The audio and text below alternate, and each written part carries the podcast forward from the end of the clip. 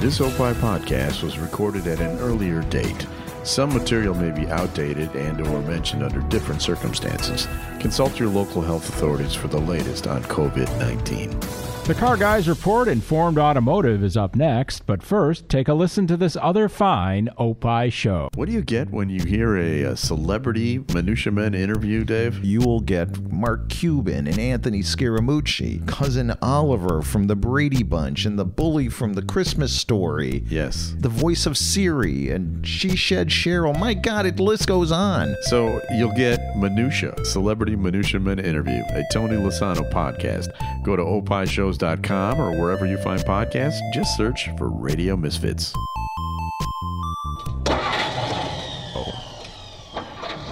The following is a Tony Lozano podcast and OPI show on the Radio Misfits Podcast Network. This is the Car Guys Report Informed Automotive.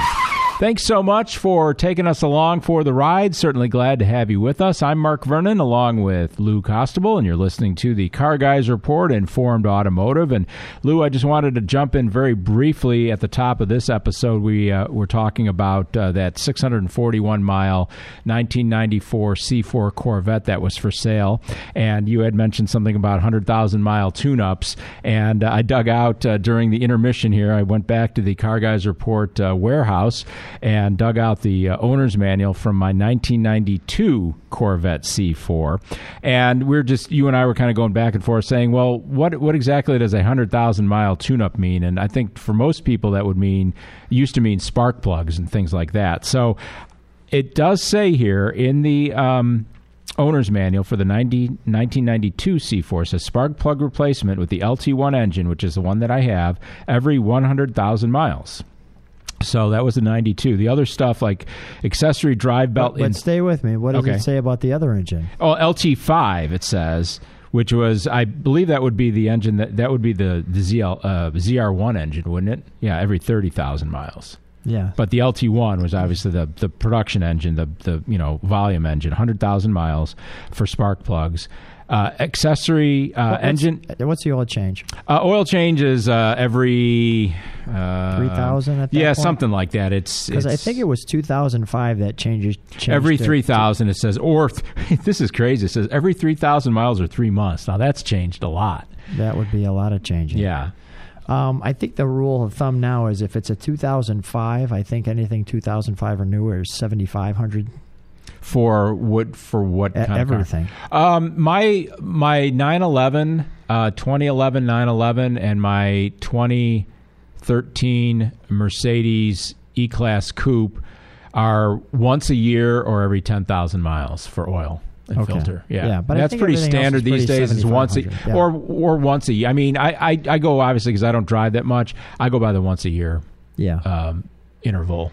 And I've even seen some other friend of mine was telling me, he was saying in Europe that their service intervals on cars are way longer than ours. Like, instead of 10,000-mile oil changes, they'll have 20,000-mile oil changes because it's, environmentally more friendly. And cars are so good these days that,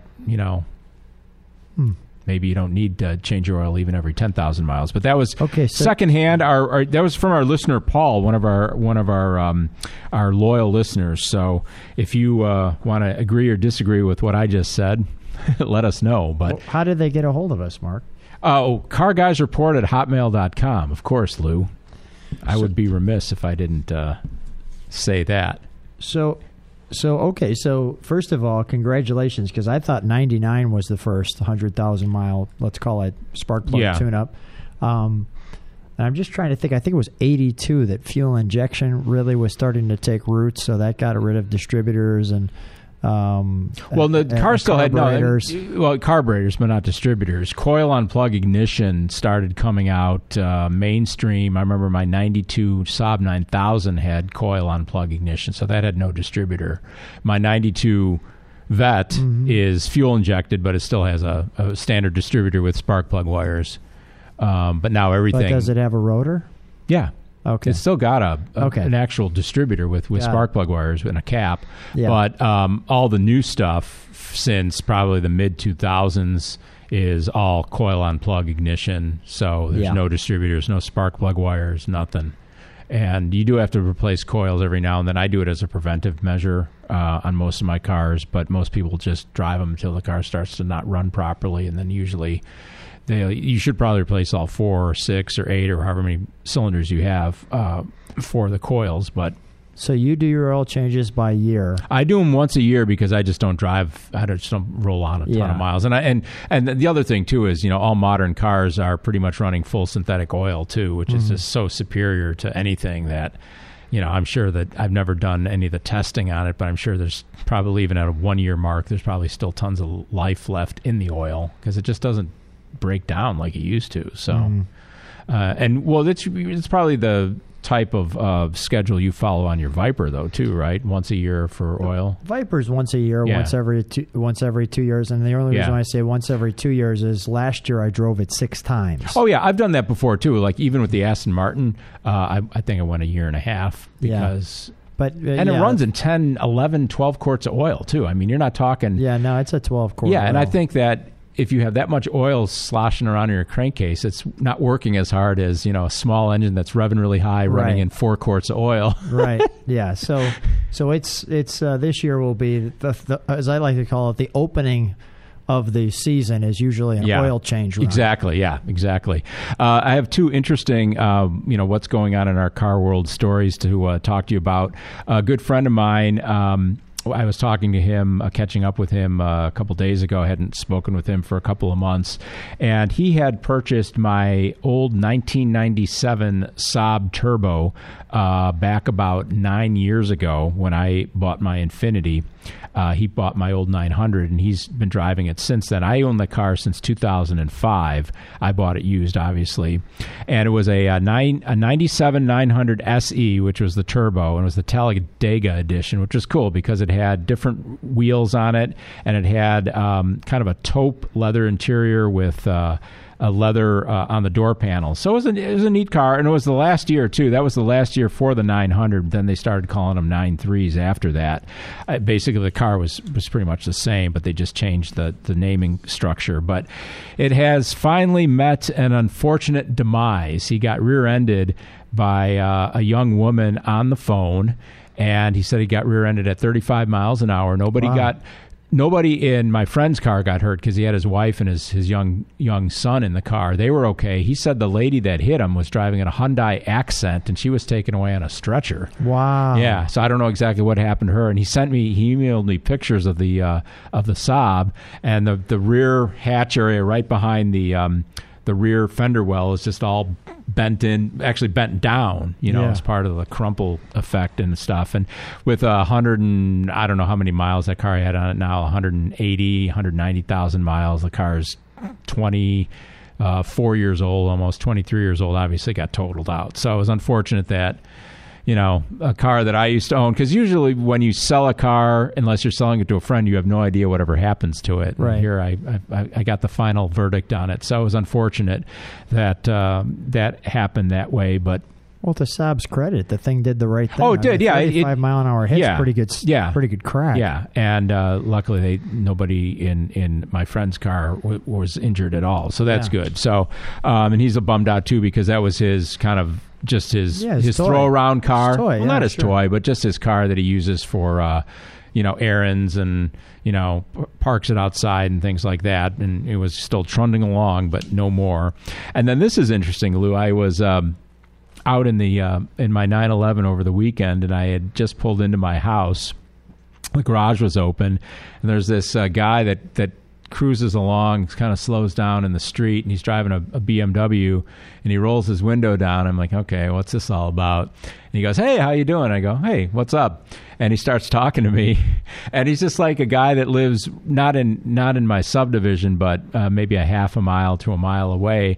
And he goes, hey, I got a 2009 911, and I saw you pull in yours. And he starts talking to me, and he's just like another car guy. His name was Andre, and he has a 2009 911 Carrera 4S. So he's got the S, which is a little bit more performance oriented. He showed me a picture of it on his phone. It's red metallic. It actually looked like a really nice car, but I think you'll like the car that he was driving.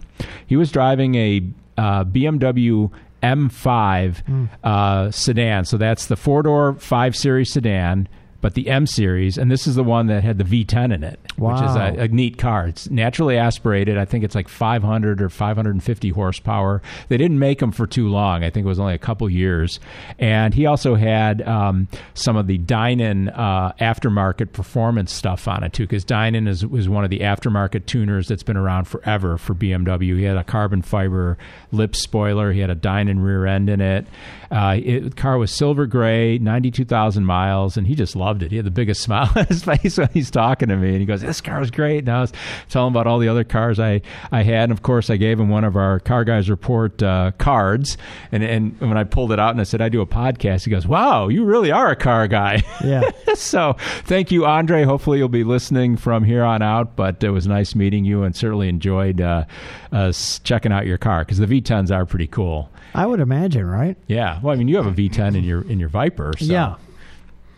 But I'm pretty pleased with that performance. Yeah, yeah, it's a cool car. So it was neat to reach or meet another true car guy just off the cuff like that. You never know when somebody cruises up in front of your house what they're going to say. Well, I'm just dovetailing from our last Car Guy Report, which was people in German cars being a little stuffy. There you go, yeah. See, that just proves that it's all know, like, and trust, and that's what I came up with the conclusion, and this person showed that they're not stuffy at all. Exactly. Yeah, it was good. So, Andre, once again, thanks for making the acquaintance, and hopefully you'll be one of our listeners here on the Car Guys Report. And, you know, just like we made Andre a listener, hopefully he'll tell a friend, too, about the Car Guys Report. It's available online at radiomisfits.com. You can follow us at Car Guys Podcast on Twitter. And, of course, our email inbox is open 24/7. We'd love to get your comments, your complaints, your suggestions, your kudos, and things like that at carguysreport@hotmail.com.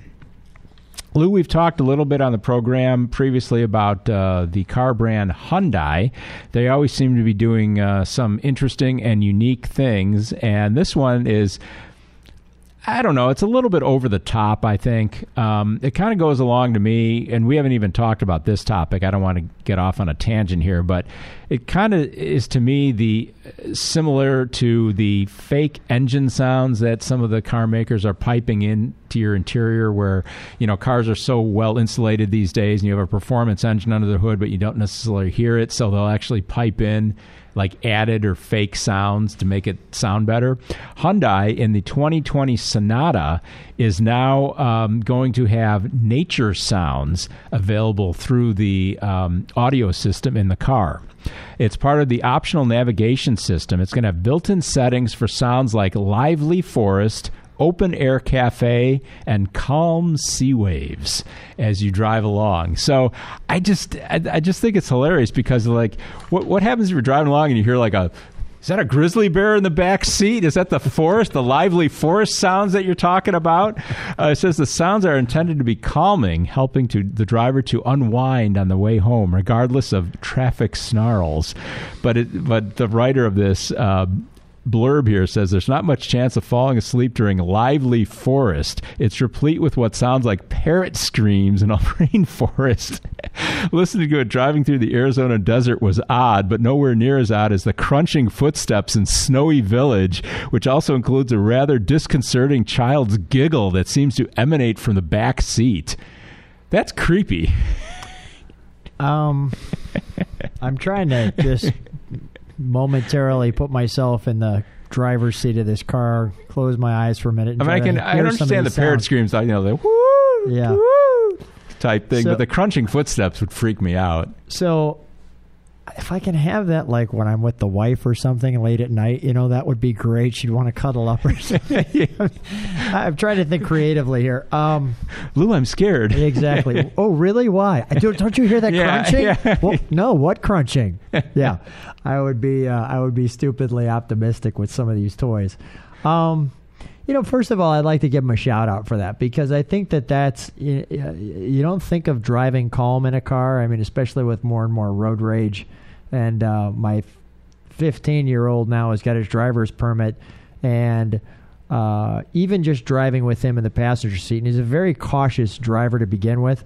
But, you know, I'll hear him, you know, in a 10-mile ride, you know, why did that idiot pull out in front of me? You know, already it's kind of starting to get him into that aggressive mode. NASCAR you know, I'm going to be on somebody's bumper mentality. Yeah. So, you know, good for Hyundai for coming up with something different. I mean, there's no question it's different. I mean, we're talking about it. I didn't hear about it, so that's... And it's in the Sonata, too, which is just like their mid-level car. It's not in the Genesis or any of the real high upgraded sedans. You know, that's an interesting point, too, right? Because you'd think if they put it in that, then they're trying to make it seem like it's something special. Exactly, and the fact that they're not trying to make it seem special and just trying to make it seem like... We're just trying to keep people cool. And I don't know how many total whatever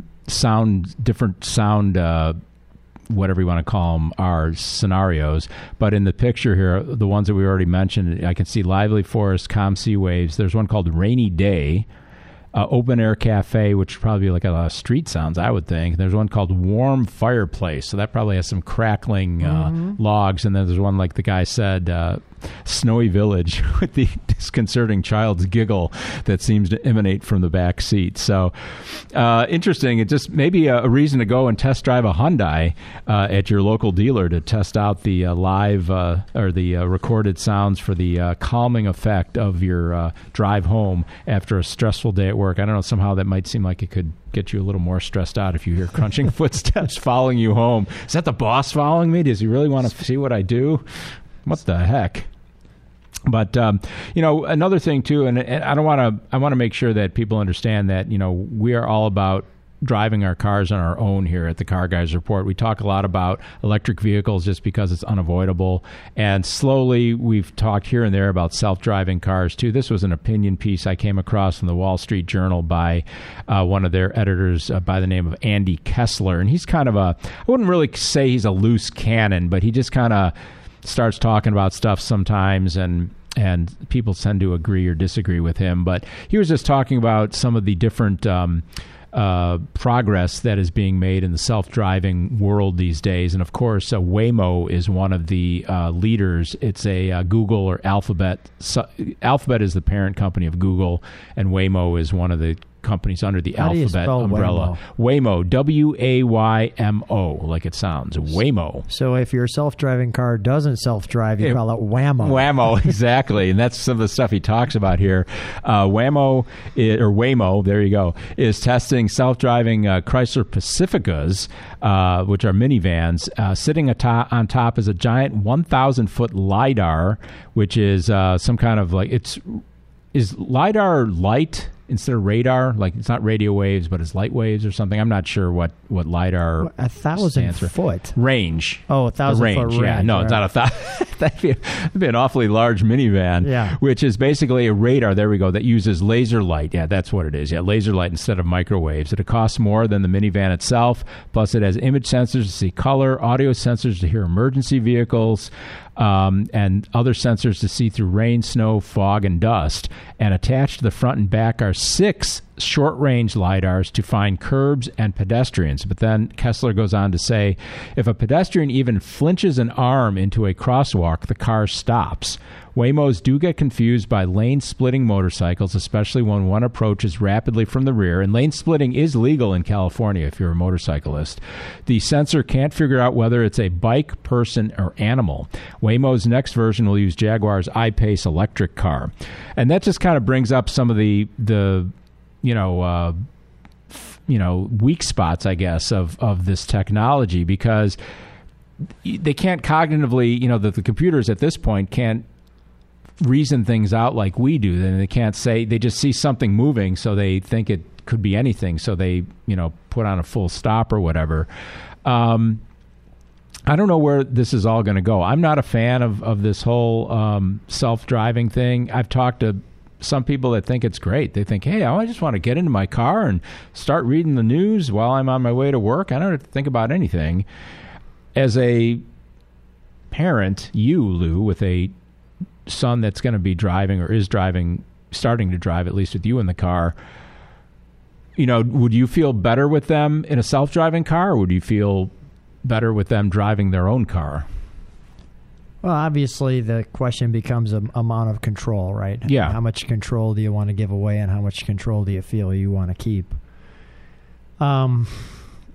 Answering your question, no, I don't feel comfortable at this point. I don't think, and as you're talking about, one of the things that you talked about in there, you said when it hears any type of a siren, And I was just thinking on the way here, I was listening to some music, and there was actually like a siren in the music. In the music, you know.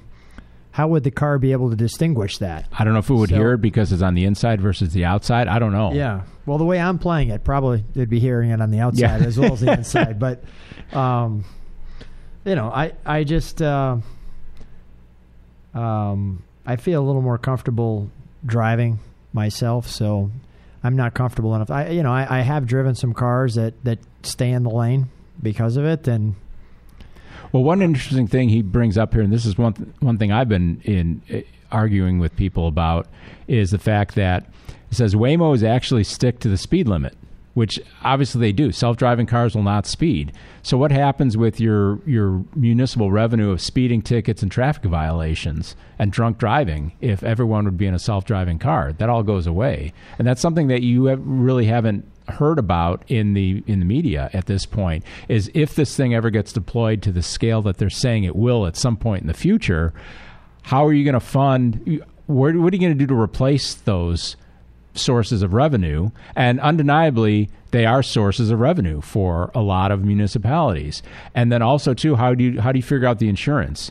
Do you figure out, is it the software developer? Is it the car manufacturer? Is it the person that owns the car and wasn't keeping their sensors clean on the outside?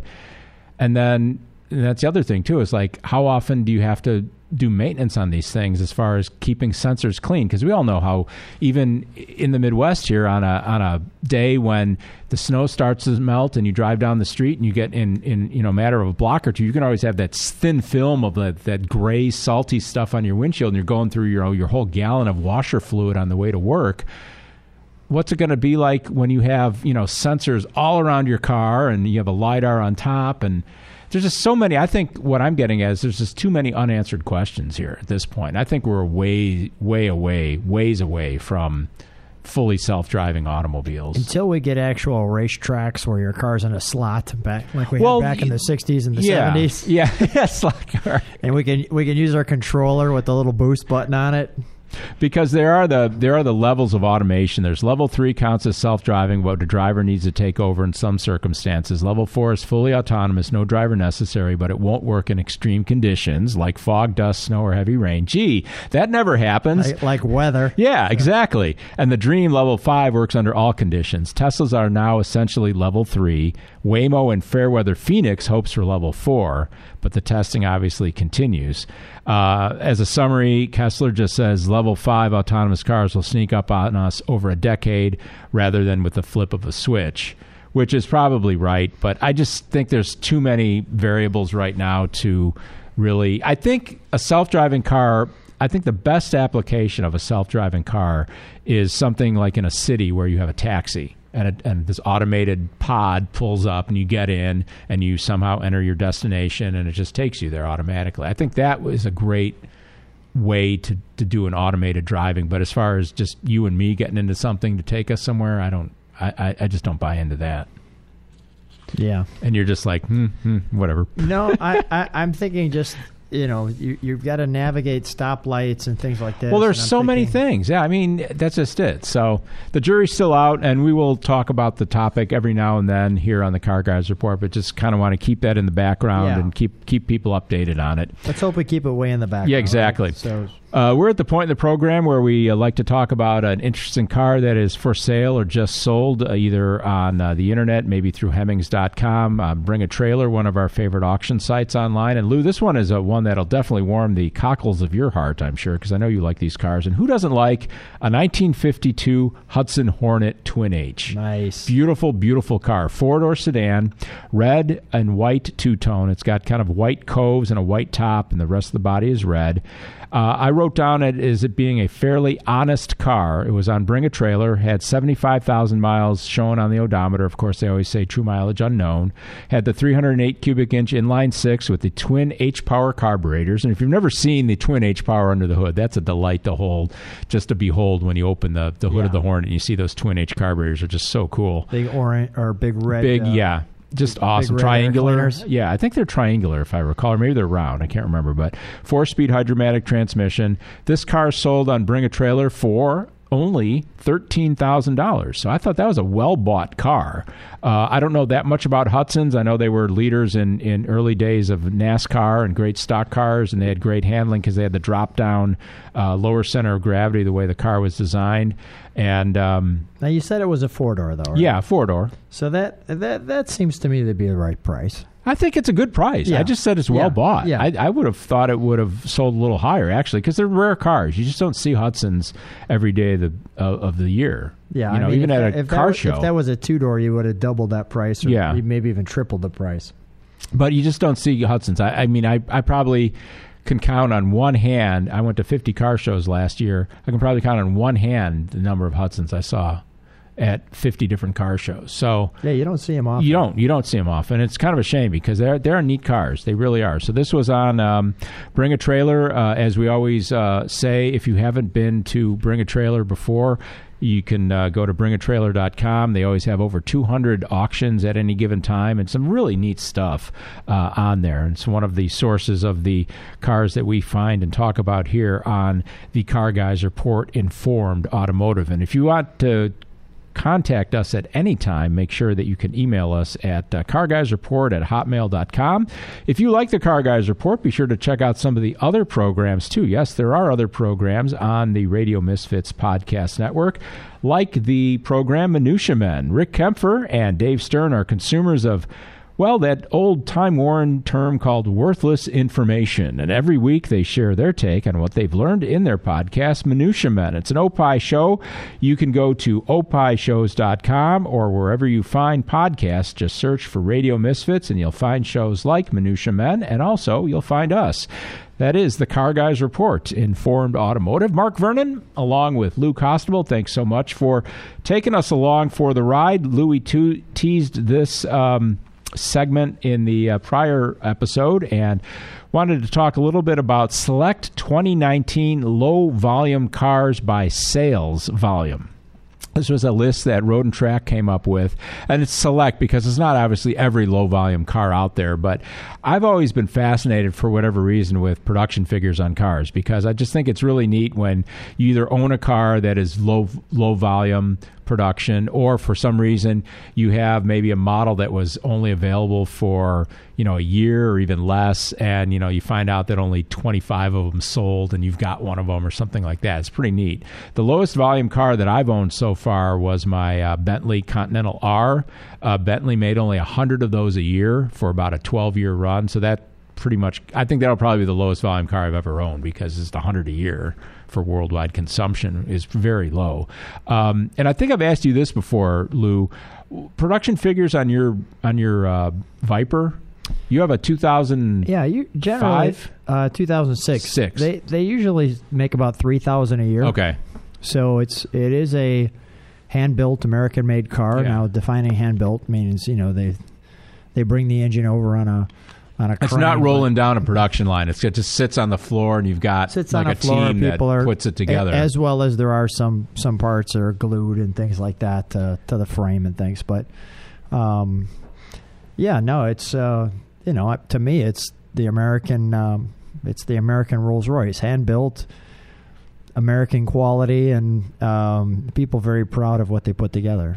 One thing that they didn't say here is if this was just U.S. volume, I'm pretty sure that's what it is. The volumes the quantity sold, I'm going to say here, were for U.S. sales only. I don't think it was worldwide because a lot of these cars are obviously sold worldwide, but they're very interesting in some of the numbers. The Lexus LC500, that's the new Lexus sports car that they came out with a couple years ago. Gorgeous car, just an absolutely gorgeous car. Actually, I've got my eye on one of those maybe in about 4 years once they depreciate a little bit because it's about a $100,000 car now. I've seen them as low as about $55,000, I think, on the used market. Sold 1,219 of those here in the States.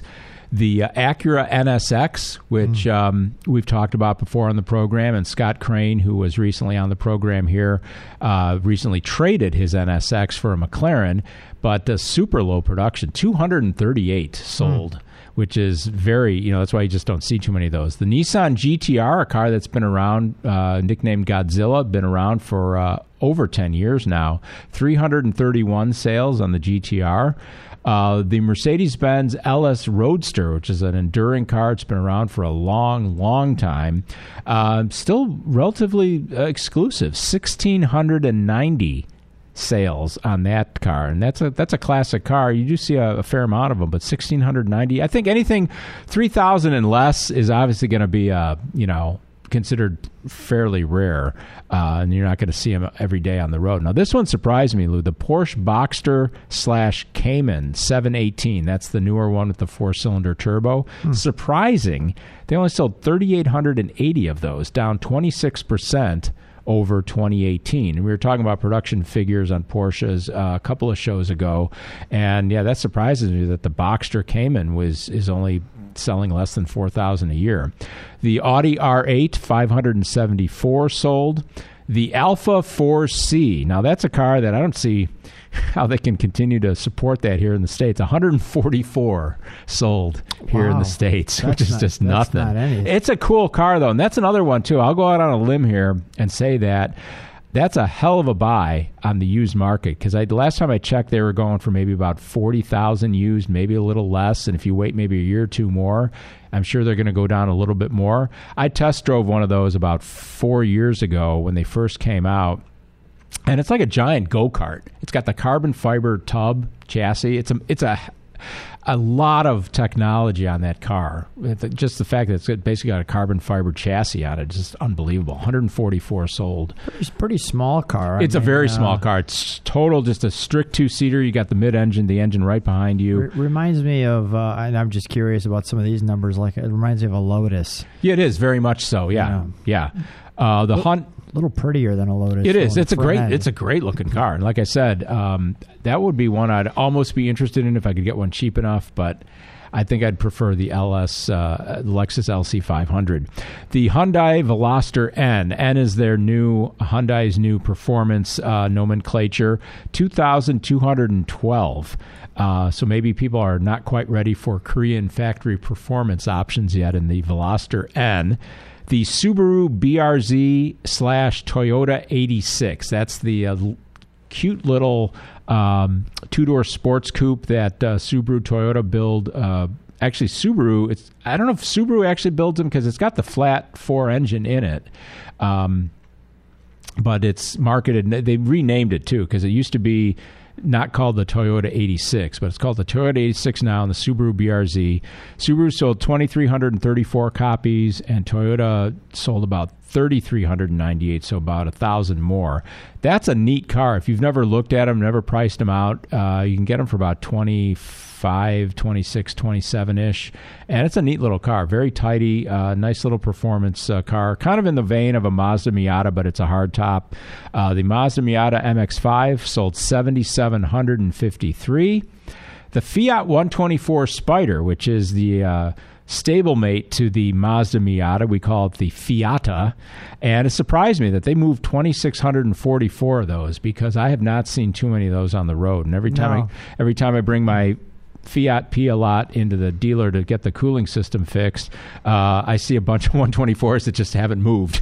And that's surprising, because they're a pretty good-looking car. I think it's a good-looking car. It's got the turbo engine in it. And is it the price? What do they go for?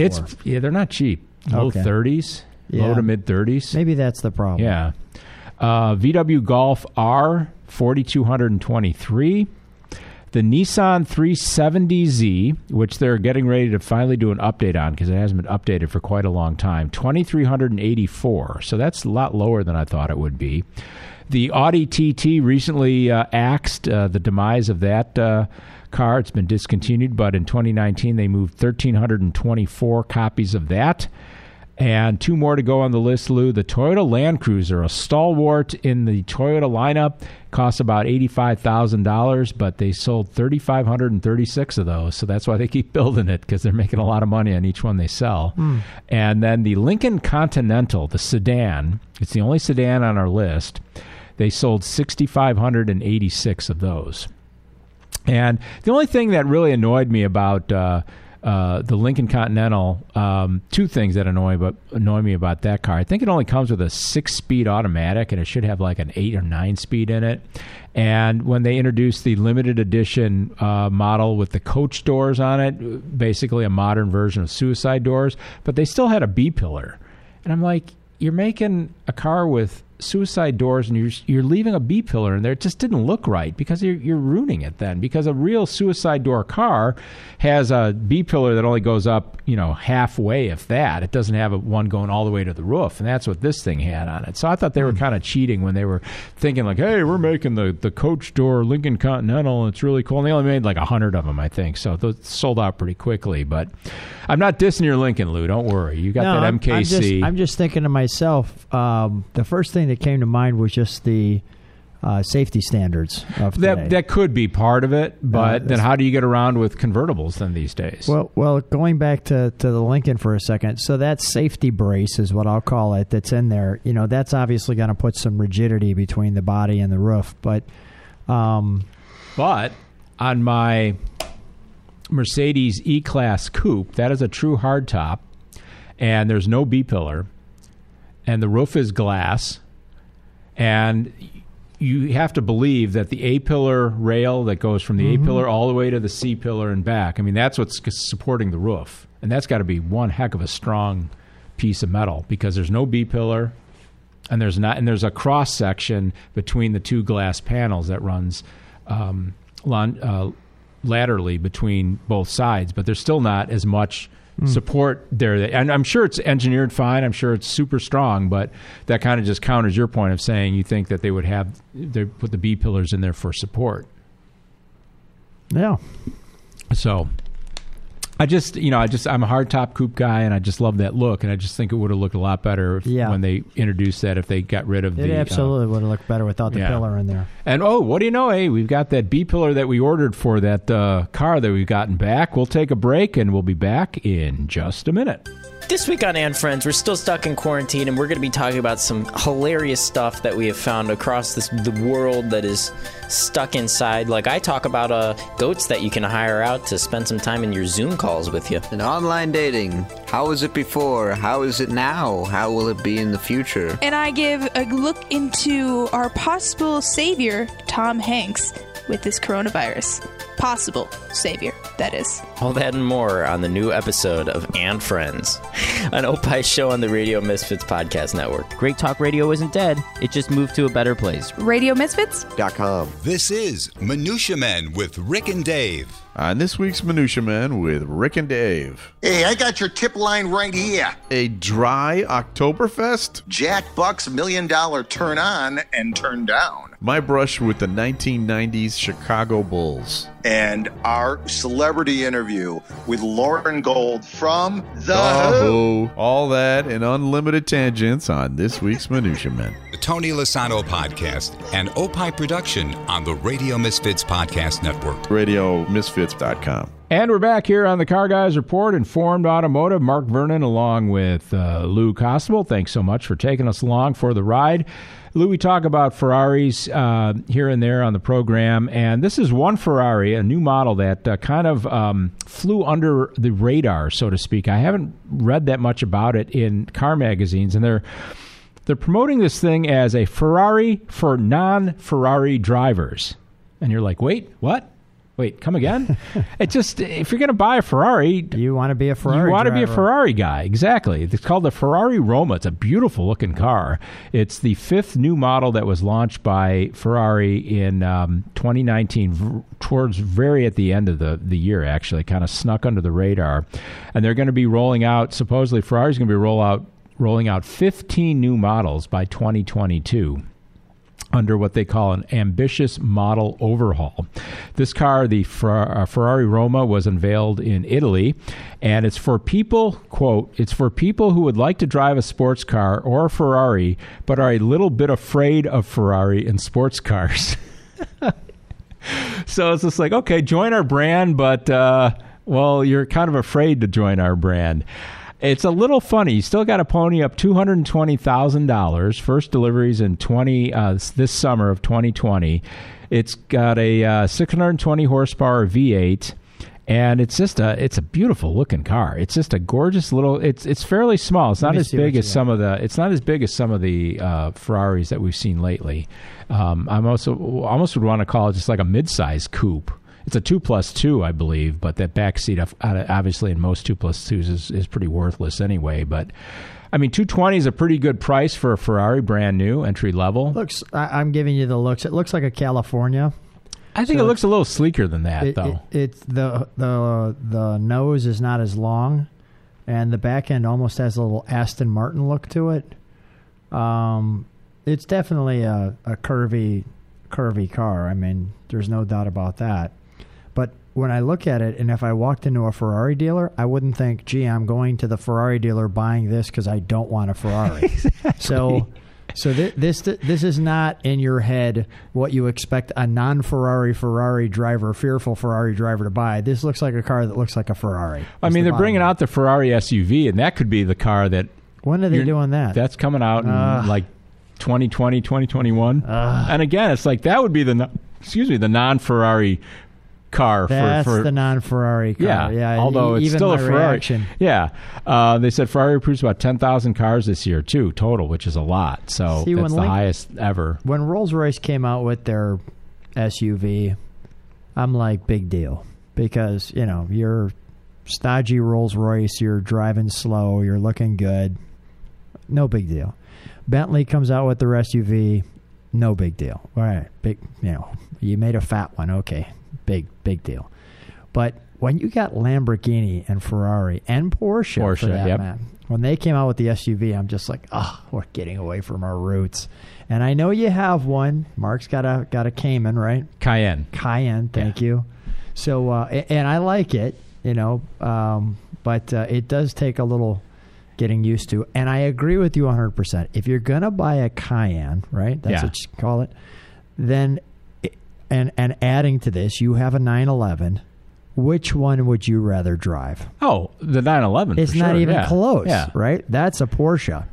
So the fact that if you've got an Urus, which I still think is you're not driving an Avant or a Aventador or Huracan or Huracan, right? So you know it's the same mentality here. This Ferrari that Mark just showed me looks like a Ferrari, but when they finally pull out this SUV, which.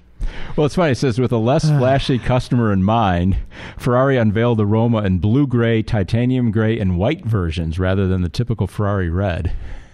Ferrari's going to have a red car, too. So we'll see. I don't know. It looks like a Ferrari. But it's pretty good. But I have gone... I don't want to beat a dead horse here, but I have gone on record saying I think the Lamborghini Urus SUV is just the baddest ass SUV around. They're just so cool. And I've seen a couple on the road, and... They're unbelievable. The reviews and the testing they've gone through on that thing, it's just... It catches your attention. It's an amazing vehicle. It really is. Thanks so much for listening to the Car Guys Report. When you listen to us, make sure to rate us as well. We've got a couple of great 5-star reviews on Apple Podcasts, and would certainly appreciate a few more. You can catch our show, the Car Guys Report Informed Automotive, on the Radio Misfits Podcast Network. We're also available on Apple Podcasts, Spotify, iHeart, Google Play, Stitcher, and TuneIn. So we're pretty much everywhere, and you can listen to us on whatever device that you have, whether it's a laptop, a desktop, a smartphone, your iPod, a tablet, whatever you've got, we're going to be there, and it's very easy to find us. Just search for Radio Misfits, and also make sure you subscribe to us as well, because then you'll get an automatic push notification whenever there's new content.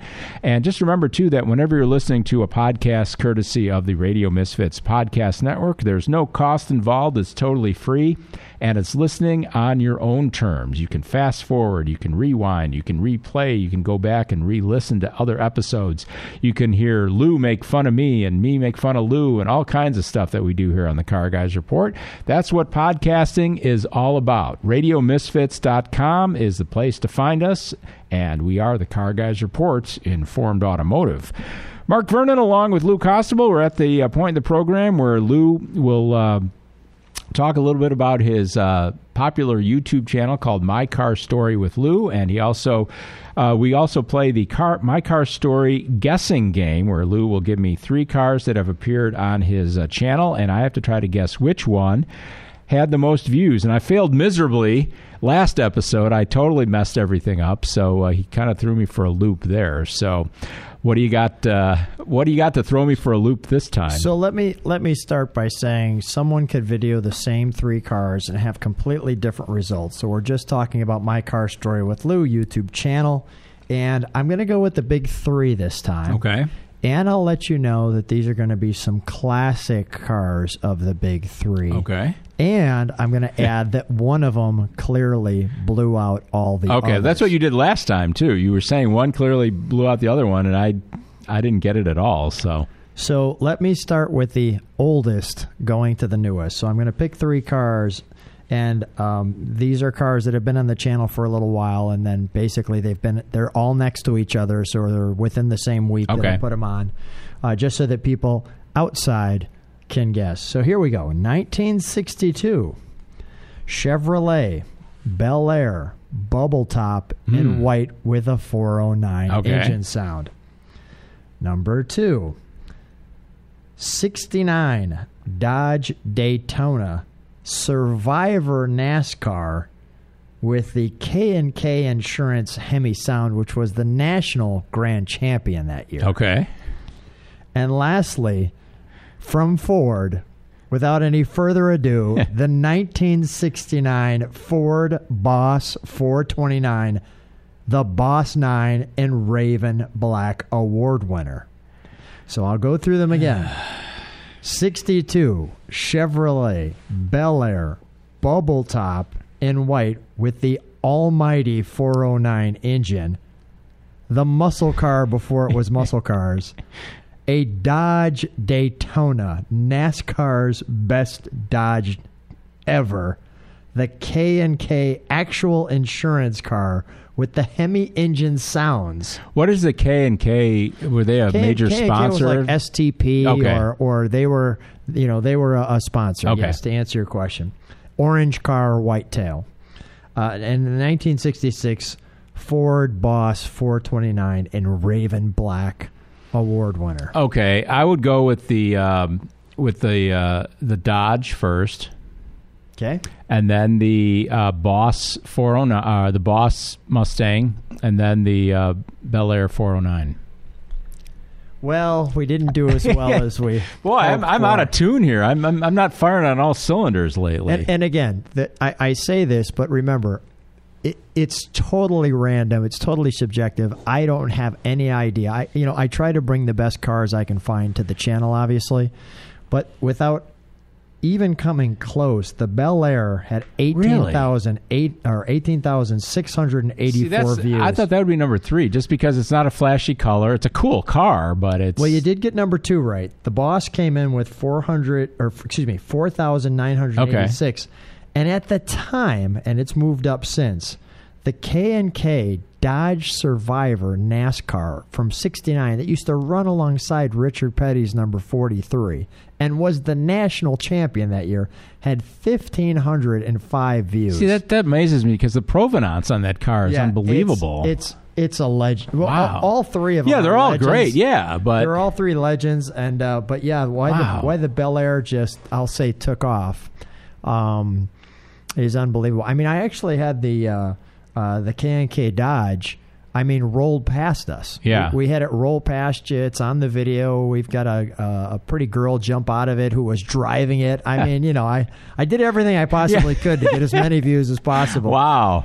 Yeah. So, but yeah, it was a pretty cool car. From the Tim, well, let me give a shout out to Tim Wellborn at the Wellborn Museum. And just to have a car like that, he tells his story about he was basically on the board of directors of some, NASCAR, blah, blah, blah. And they were like, well, Tim, we felt your museum probably should have this. Wow. So he drives that car down in Alabama on the street once in a while. Wow. And I said, so, and the police do what? He goes, well, Lou, they kind of know me down there. So when they see the K&K insurance car, they kind of clear the road for me. I'm like, that is awesome. Yeah. I got to go to Alabama and drive my NASCAR. Yeah. That's awesome. Yeah, that's that. I was doing my Tim Wellborn impersonation. So you threw me for a loop yet again. You know, and that's the interesting thing about my car story is you never know what's going to take off, and you don't. There's cars that I say, oh my gosh, this is going to. Last week I threw an AMC 69 AMX, black top, black hood, and a really interesting. I don't want to call it lime, but probably lime green would be the right with side pipes and a 390. Yeah. And it just didn't go as far as I thought it was going to go. But obviously unique. Not going to see many AMXs of them. Are awesome. Yeah, and with those side pipes and and the startup and the rumble, and it was all there, and it just didn't get as many views as I threw a 57. Now this isn't a bad car. I threw a 57 Pontiac Bonneville fuel injected convertible up against it that week, and that just blew everything away. I also threw, as I'm thinking about it, I threw a car similar to the bubble top. The 409 bubble tops were the drag cars. Well, the next year they came out with the Max Wedge, the Plymouth did, and a Savoy, and this one was still on the original. I shouldn't say original, but on the JCPenney slicks. Wow. Yeah, and you could see the cracks in them. And we actually took you could go to JCPenney and buy a racing slick and or a drag slick. They were racing slick, and you drilled. You put bolts into your rim and to keep them on, so you could stop the bead from spinning when you spun on it. And these tires had the cracks in it, and. Of course, Mark, we did the exact legal speed limit right up to it. Just like a self-driving car. Yeah, like a self-driving car. We got on a country road, and watch the video. You'll see. We get to the speed limit. Cool. And like I said, every episode we always do the My Car Story guessing game. And if you're not familiar with Lou's YouTube channel, check it out. It's called My Car Story with Lou. And it's on YouTube, over 71,000 subscribers and 1,500 very awesome car videos that you can check out on My Car Story with Lou. Coming up on the next episode of the Car Guys Report, Informed Automotive, it's unreliable classics that still warm the cockles of our hearts. We'll talk about some of those as well as many more fun and interesting things. Thanks so much for taking us along for the ride today. I'm Mark Vernon along with Lou Costabile. Special thanks to executive producer Tony Lozano with opishows.com. Opie is hippo, spelled backwards, O-P-P-I-H shows.com. It's distributed by Ed Silha with Radio Misfits. Great Talk Radio isn't dead, it just moved to a better place, and that would be radiomisfits.com. This Opie podcast was recorded at an earlier date. Some material may be outdated and or mentioned under different circumstances. Consult your local health authorities for the latest on COVID-19. The proceeding was a presentation of Opie Productions. Find our other great shows wherever you find podcasts, including opishows.com. Thank you. This has been a presentation of Opie Productions. Tony, can you shut up? On this week's Free Kicks with Adam and Rick, we talk about a little something called Project Restart, which is what? Professional teams in the Premier League are coming back, individually training. We'll see what happens. All right, if you want to find Free Kicks, go to opishows.com or wherever you find podcasts. Search for Radio Misfits. Previously on Lozano and Friends. Dick Biondi, DJ WLSFM. Chris, we're going to do a game that you put together here. Do you want to explain the rules of this game? Sure. Basically, there are going to be four stories here. Yep. And three of them are real, one of them is not. So these are stories about Dick Biondi, right? But one of them is false. One of them is not true. And we have to guess which one is false. Yes. Right, okay, here's the first story. Cher was once too busy to donate her time and voice to a charity campaign that Biondi was doing, as he often does on the air. Approached by Dick to contribute to a good cause, she flat out refused. All right, that's one story. Okay. Number two, American Pie. Don McLean was also approached by Dick for an on-air charity fundraiser that Dick was doing, but said he couldn't participate because he didn't want to feel exploited. All right, that's another story. Number three, Dick once broke up a fight between Frank Sinatra and Tony Bennett, and in the process got his nose broken. Once the two crooners saw what their fisticuffs had done, they immediately stopped out of respect for Dick and paid for his medical bill. Another story. And number four, Dick accidentally invented stage diving when he was the first DJ to take Elvis Presley north. He had the King of Rock and Roll signage shirt that Dick put on as he introduced the King from a stage and said that whoever in the crowd was able to get the shirt off his back could keep it. When he dove into the crowd, the crazed women in the audience tore the shirt and Dick to shreds. All right, so four stories. Bruce, do you want to take a guess which one's a false one? I think the Frank Sinatra, Tony Bennett story is not true. All right, Jimmy? I'm going to say the Cher one. All right. Dick, do you want to vote on one? Which one do you think is not real? The Frank Sinatra. Frank Sinatra. Tony. That's right. However, I've got to mention this. Yes, go ahead. I did almost come to fisticuffs with Tony Bennett at the living room on Rush Street. This is what happened? It's a true story. I was there with Lester Rose from Acuff Rose, who was with Tony promoting. We were having dinner, and Tony started asking me, how come you won't play my records? How come you guys don't? And I just said, well, why don't you come to the radio station and ask? You guys are nothing but a bunch of payola. It's all the reason you play the music. And you all that music play is nothing but crap. And he started on, and I got up. And he got up, and we started reaching across, unless the Rose came in between us and said, that's enough. Get more Lozano and Friends now on Lozano.com. Coming up on the next episode of the Car Guys Report Informed Automotive, we talk about those cars you may hate but still love. Quirky Euro exotics, anybody? Plus, cars for real cheapskates. I'm Mark Vernon. Join me and Lou Costabile for these stories and more on The Car Guys Report, a Tony Lozano podcast, an Opie production on the Radio Misfits Podcast Network.